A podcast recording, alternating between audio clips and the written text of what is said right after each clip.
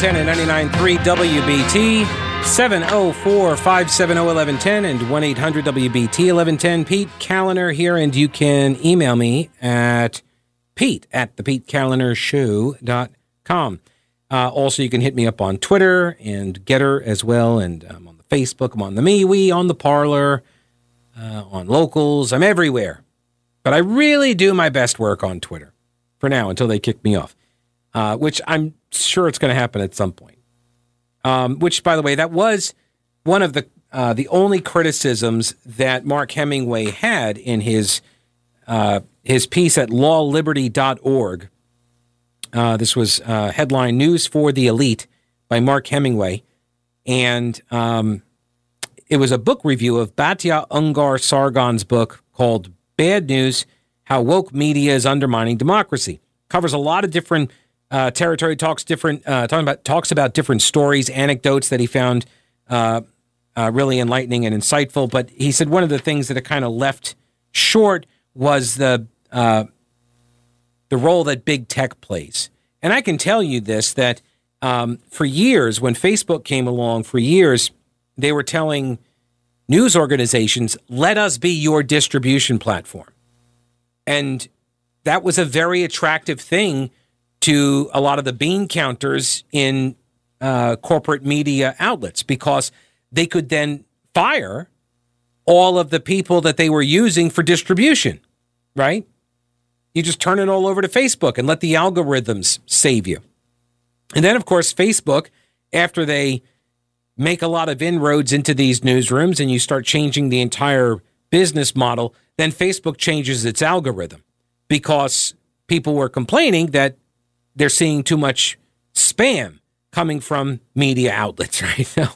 And so, and then Facebook is like, we want more authentic conversations. And so then they start pushing your stuff down and then they say down people's timeline so you don't see it then they say hey if you want people to see your stuff you can pay us and uh, you know we'll push that right up to the top of their feed they became the distribution platform so there's a, that whole side of the equation as well um, the woke or the church of wokeism right this is simply the the convenient manifestation of a shift in class identity.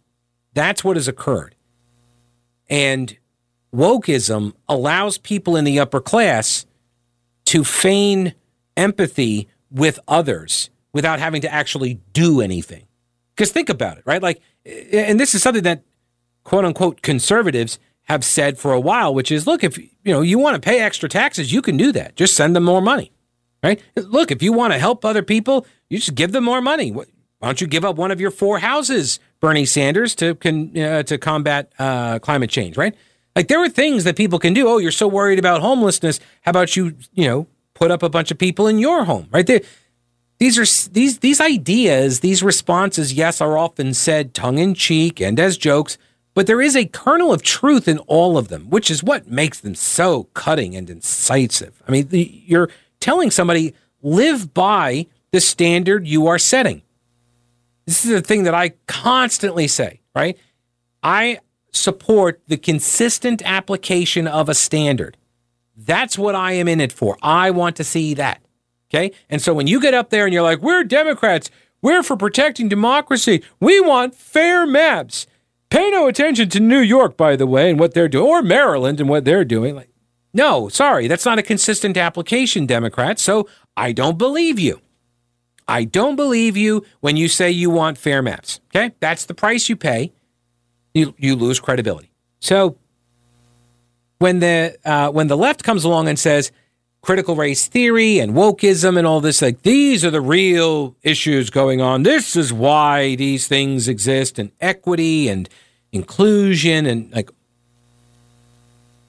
what they're masking is that the problems that exist are problems of class.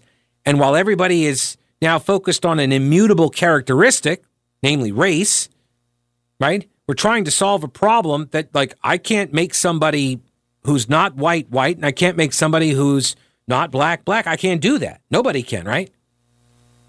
Well, okay, yes. Insert your, you know, Michael Jackson joke here. Fine. That's whatever. I, but that that's you know unless you're unless, okay, yes, unless you're Rachel Dolezal, like you don't get to become another race, right? This and so you then argue over these things that are immutable, and uh, and just fraught with peril and pitfalls. Everybody now walks on eggshells whenever they're around each other. Meanwhile, you've got class problems that exist. Like, and they man, and you can see, you know, certain elements of this in, in comments, like where, uh, you know, they're they're downplaying inflation.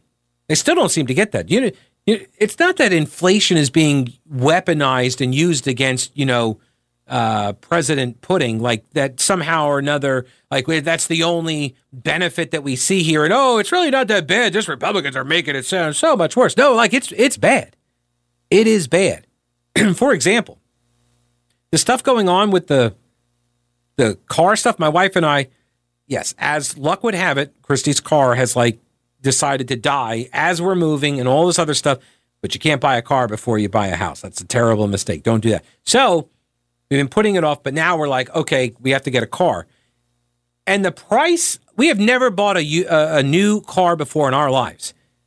And the prices of used cars are almost as expensive as the new ones. So don't tell me uh, the price of, uh, and we saw this also a couple weeks ago, right? Where uh, some woman was at the grocery store talking about how much milk she buys, and she was mocked and ridiculed by media folks in DC and New York because she bought too much milk for their taste. Oh, what's she buying 12 gallons of milk a week for? How dare she? She got a lot of kids. She uses a lot of milk. The fact that you have no connection to this idea shows your, you know, lack of connection to a large portion of the population. It's a class thing. Which, by the way, is anybody else not shocked that the Black Lives Matter mural is like almost now completely gone off of the road in uptown Charlotte? Like, seriously, was that a surprise?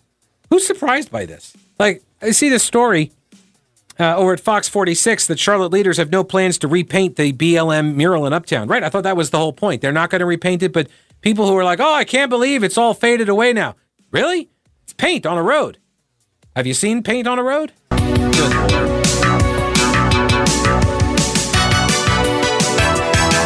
News Talk 1110 99.3 WBT, the Pete Kaliner Show. By the way, on Saturday, April 9th at 7.30 in the evening, I'm going to be hanging out at Halton Theater at CPCC. And uh, there's a reason why I'll be hanging around there.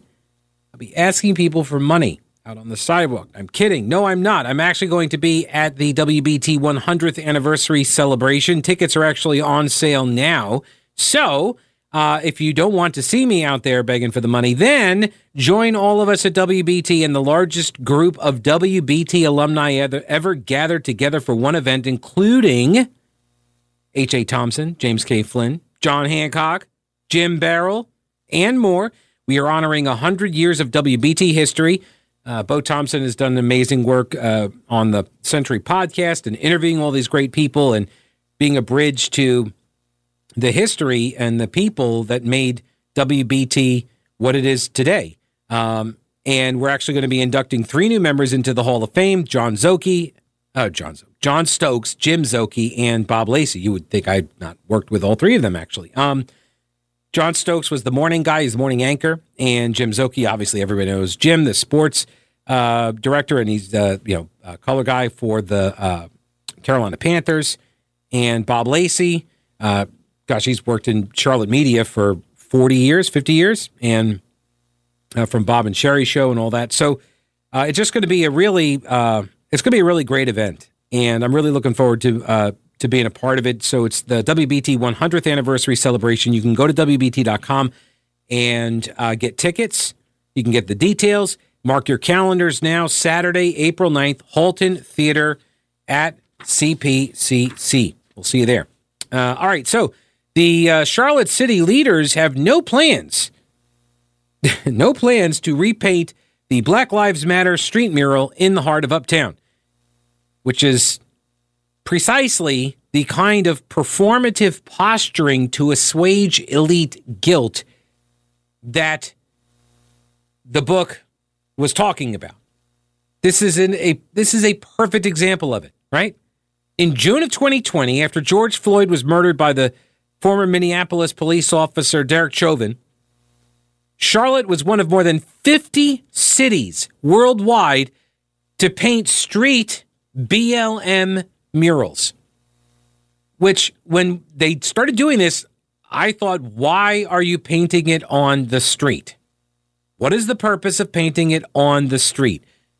That is not a permanent thing. If you want to make a permanent mural, why would it why wouldn't you pick a more, you know, vertical surface? One that people don't drive their vehicles on. Everybody knew you're going to paint this street, it's going to get run over. And then there were, I remember there was like that brief period where people were like, well, we should just close the street. And some cities did, right? They closed the, the streets down. And then they were like, well, we should just keep it closed forever. And they're like, oh, all right, that's not happening. And then, then you had the news stories when they would open the street back up, and now people are driving on the street. It makes me feel bad. And now the paint is wearing away. 22 Queen City artists came together and spent more than 12 hours creating the mural. Each artist was responsible for a different letter, creating a vibrant, colorful display. Months later, when South Tryon reopened to full traffic, the mural could not hold up against the wear and tear on the busy street, and now the letters have faded. I am shocked that paint on a road would not last forever, that this was not a, a long term vision. It's really shocking. Terrell DeBrill, he's walking down Tryon. He got interviewed by Queen City News. He said, quote, in the heat of the moment, a lot of people come out and show support, and I'm sure it's seen and appreciated, but that support can't waver. It has to be continuous, which really is a metaphor for the fleeting nature of a moral panic that we, that we saw. I mean, it really is. Like in the heat of the moment, everybody rushed out to show support, right? And then they performed the garment, you know, rending, and they like ripped the collar, like, oh my gosh, I can't believe it, you know, and they painted and then they all go away. And then the mural gets run over and the paint fades. But I hope everybody felt good while they were doing it. I hope everybody got to feel just a little bit morally superior to other people. Because that's really what that was about.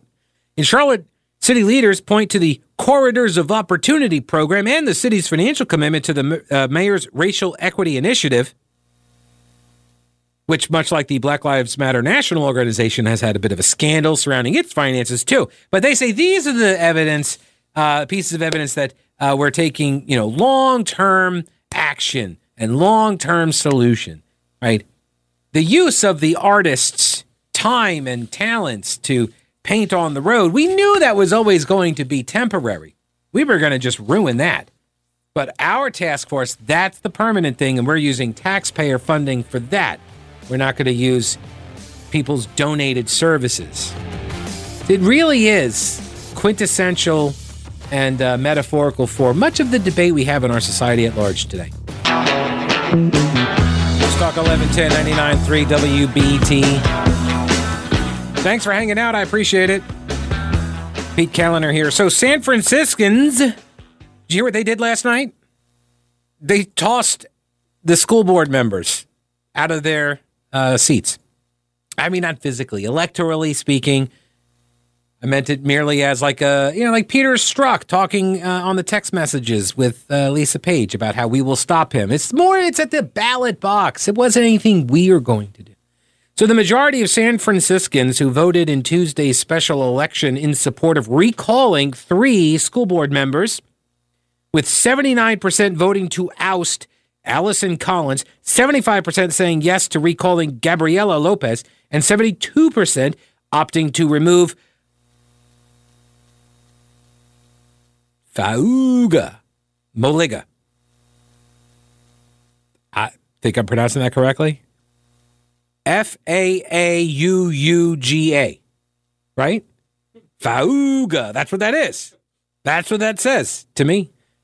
Moliga. Mo, Moliga.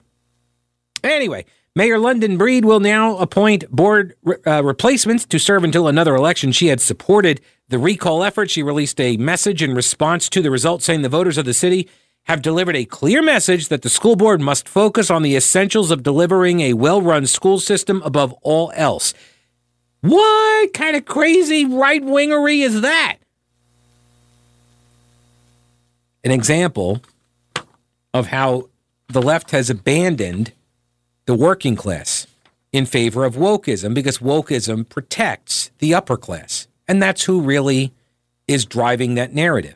Meanwhile, North Carolina, uh, Governor Roy Cooper is going to get a chance to appoint another member to the North Carolina State Board of Education, Todd Chasteen, who is the Northwest Education Region representative. He resigned back in uh, February 1st. Um, according to the piece by A.P. Dillon at North State Journal, nsjonline.com. Chasteen was first appointed in July of 2014 by former Governor Pat McCrory. He hails from the Blowing Rock area of the state. He served in a legal counsel capacity for Samaritan's Purse, um, and this is uh, that's the uh, charity outreach group formed by Franklin Graham, son of the late uh, the, lo- the late evangelist Billy Graham.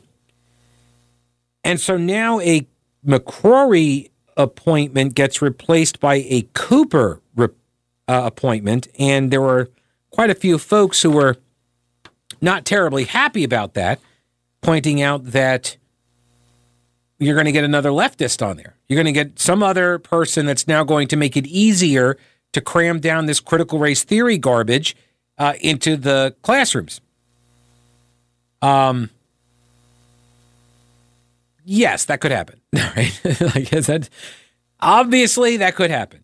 In fact, it might actually be good if it happens that that Roy Cooper replaces this sensible guy from Samaritan's Purse who was very good at articulating the arguments. I played several large chunks of his uh, audio arguments against the uh, social studies and civics um, uh, uh course material changes that they were doing, and uh, last year. And uh, I'm sad to see him go but you got Cooper now that's going to make a replacement. And if he does pick a prefect from the Church of Wokeism, that actually might be good for the next election cycle or the one after that. Could be good for the current or the next, right? Yeah, it could be. Because if he does pick someone who's, you know, off the deep end, and um, honestly, if you're going to get an appointment from Cooper to the education board, probably you're going to be a prefect in the Church of Wokeism. So, yeah, I'm thinking you're going to give a lot of ammo to the Republicans. Now, maybe that's me just looking for a silver lining here, but why did he quit? Why did he resign? He says, in full transparency, in February, when the board passed social studies standards by a slim majority, standards that many of us concluded, and thousands of parents agreed, were unproductive, regressive, and unhelpful to the students of this wonderful state, it became more difficult to see where I could add value. The trajectory away from what some of us believed actually helped students, away from education towards activism, became much more likely, if not inevitable. With that trajectory almost certain to follow, unless parents engage on a large scale, it made it evident that it was time to step down as a member of the North Carolina State Board of Education. This letter is my official resignation, effective February 1 and thank you for everyone's help and making me a board member, blah, blah, blah. So, look, I don't know. Is that, you know, guy runs from the fight or is that, uh, you know, let Cooper, you know, here's, you know, here's the rope, right? You either make a swing or make a noose, right? Like these are the options. You, you give people enough rope and they will do one of the, those two things for themselves. And maybe that's what this play is. Maybe he is just saying that and there are other reasons too. I don't know. I'm just going by what his letter said. But it's not immediately evident to me why uh, you look at a situation as, oh my gosh, this is getting worse and we need parents to engage. And the best way I can do that is to not be a voice for those parents on this board. I don't know why that makes sense. I don't. So I'm going to go with the other explanation that maybe Cooper appoints, you know, a moonbat and then uh, it, it, it gets way worse. And then that motivates parents to get more involved and yay, victory at the expense of some short term losses. Alrighty, News Talk 1110 and 99.3 WBT. Last segment here of the program. Real quick, uh, and I will be uh, I'll be coming back tomorrow with more of this, but um, time to take the masks off. That's the headline at the Charlotte Observer. Many already have in Mecklenburg with no enforcement. Mecklenburg County Commissioners could vote to end their public mask mandate tonight, lifting the rule after almost six months. Which is interesting. It went into effect in late August, but official enforcement of the mask mandate has been low to non existent. In other words, theater. It is theater, which it has been. And look, I know the last thing people in media want is for somebody to tell them that they made a mistake. I know that. But you might want to entertain the notion that you might have made a mistake. More than one. But you might have made a mistake on this that the masks might have been more about theater.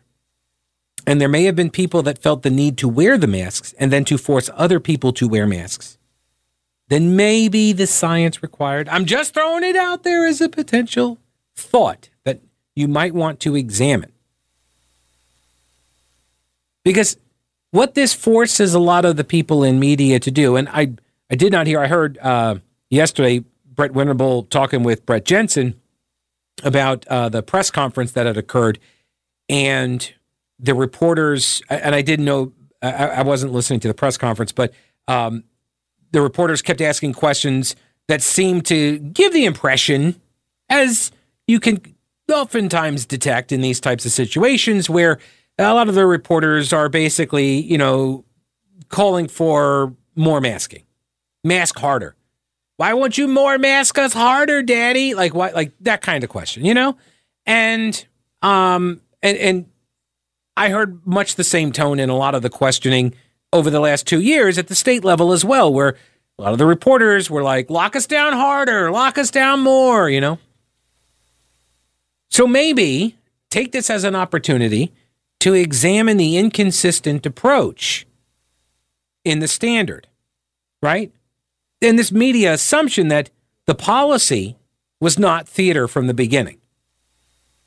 Because that is what the media assumption was and still is that the the policy was not theater, that it was necessary, it was needed, it was vital, it was helpful, not harmful, right? The benefits far outweighed the costs, all of that. Try to look at this from the opposite point of view. Take the skeptic's view of this that the policy actually was theater. Would today's expected decision look any different? You've got a board of county commissioners in Mecklenburg County that serves as the board of health. They are completely unqualified to do so. Right? None of them, none of them are qualified as a public health administrator of any kind. Okay?